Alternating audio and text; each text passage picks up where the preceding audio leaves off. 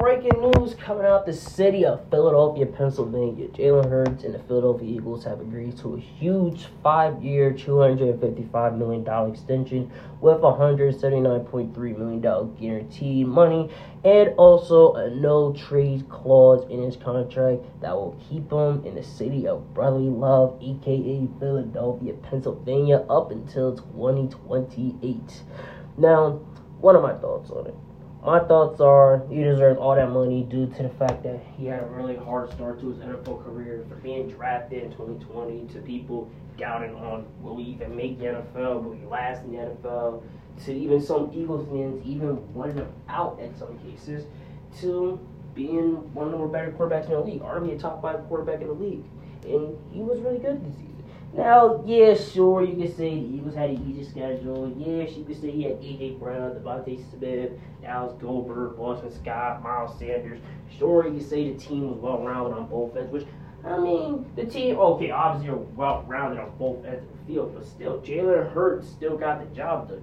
And plus, let's not forget, he also made improvements as well this season. I mean, his pocket awareness, his accuracy, his footwork. I mean, we already know he could scramble, but the fact he was able to combine all that and his dual threat abilities is just ridiculous. And he was just absolutely wiped out this season. That at times he was just basically unguardable. He was just ridiculous.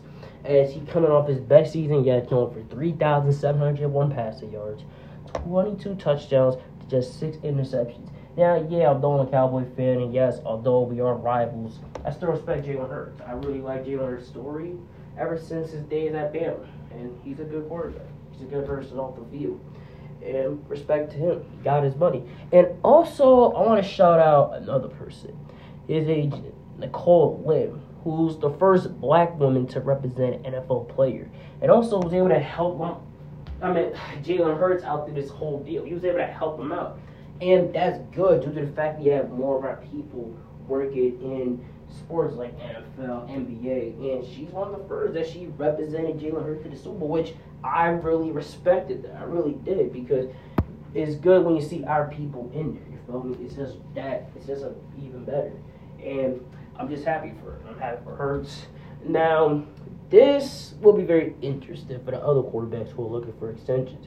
Most notably Lamar Jackson, who I believe he will get that extension from the Ravens. The Ravens are just playing cheap and they're just doing too much, but I believe he will get paid. Then you got Joe Burrow, then you got Herbert, and those quarterbacks. So it's going to be interesting how much they're going to get paid, but what do you guys think for the most part? Do you guys think that he is overpaid, or do you guys think he fully deserves the money?